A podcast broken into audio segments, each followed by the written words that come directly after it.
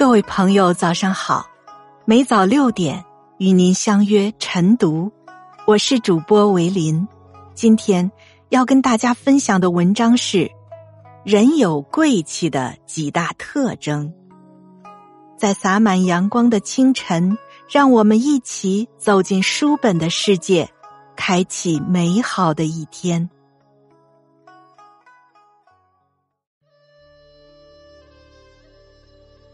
孔子曾经说过：“人不知而不愠，不亦君子乎？”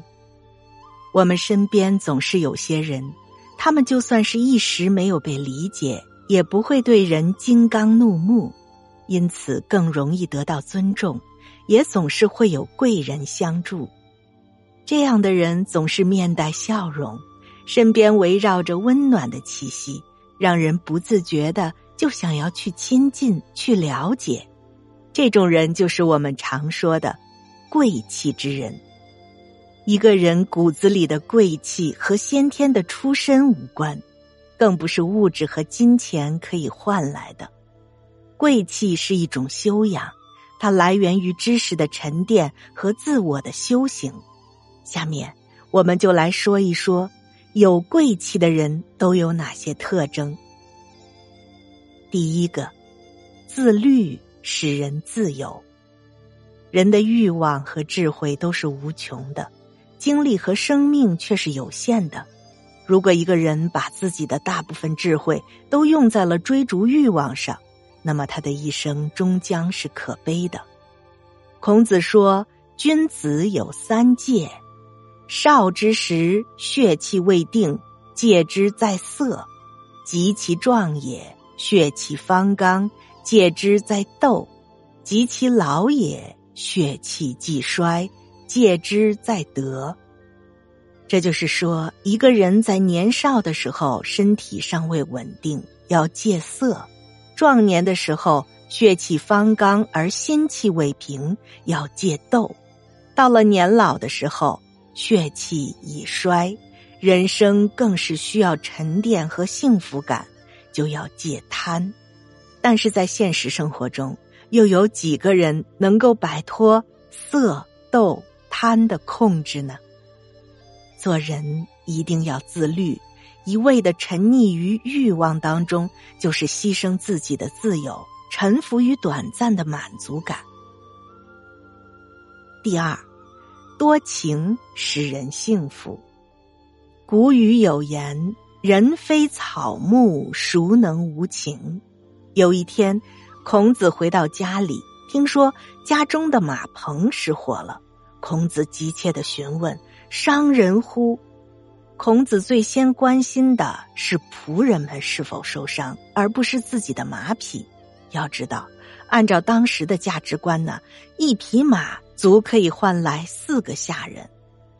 孔子的朋友过世了。没有人料理后事，孔子说：“与我并。”于是承担起这份责任。后来孔子去世了，他的弟子们悲痛的就像是失去了老父亲的子女，他们自发的在孔子墓旁结庐而居，按照祭奠父母的习俗为孔子守丧三年。这世界上没有无缘无故的爱。也没有无缘无故的恨，今天待人多一分情分，明天自然也会被他人的善意包围。第三，自省使人优秀。《左传》当中有这样一句话：“人非圣贤，孰能无过？”对此，孔子曾恰到好处的补充道。过而不改，是谓过矣。知错能改，善莫大焉。过而不改，才是真正的罪恶。犯了错误，及时改正，就像是乱云遮月一般，一时可能会带来黑暗，但是却也总能看到乌云散去，明月当空。孔子说：“三人行，必有我师焉。”择其善者而从之，其不善者而改之。遇到善人，那就汲取他身上的优点；遇见恶人，我们更要反省自身。对于恶人身上那些让我们厌恶的缺点，我们更要有则改之，无则加勉。第四，自信使人坚定。孔子在匡地欲为，他说：“在文王之后，礼乐不就在我这里了吗？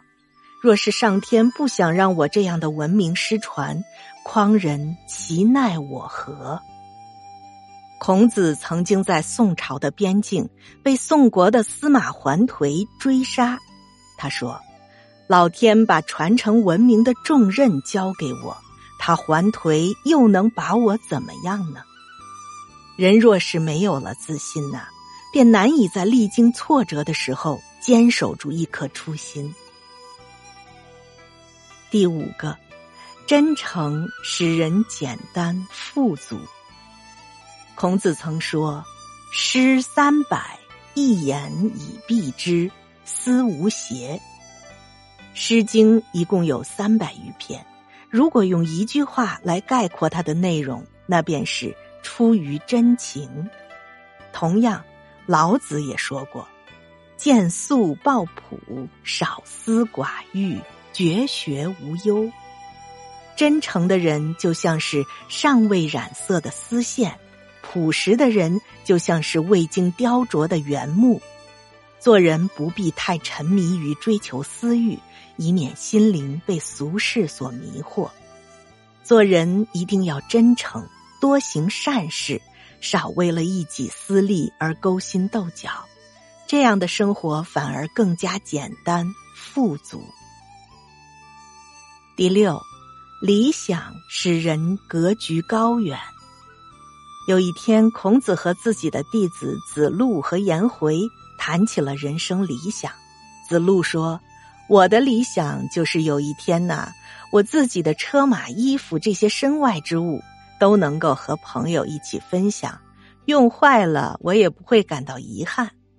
颜回说：“我的理想就是做一个身怀武功却不自满夸耀，更不会把苦差事推给别人的人。”孔子也参与了讨论，他说：“老者安之，朋友信之，少者怀之。”孔子的理想是老年人都能够得到赡养。过上安定的生活，朋友之间都能够相互信任，年少的人都能得到应有的照顾。树立理想就像是登山，我们或许能在半山腰上就可以看到鸟语花香，但是会当凌绝顶，一览众山小的美景，就只能在山顶才能看到。做人不妨把目光放得长远些。你就会拥有不一样的人生。第七，爱学习使人充实。《论语》中开篇第一句话就是“学而时习之，不亦乐乎？”可以学到新知识，并且可以时常巩固，这是一件十分快乐的事情。在现代人看来，学习是一个独立的词汇，但是在孔子的学说中呢？学习二字各有不同的含义。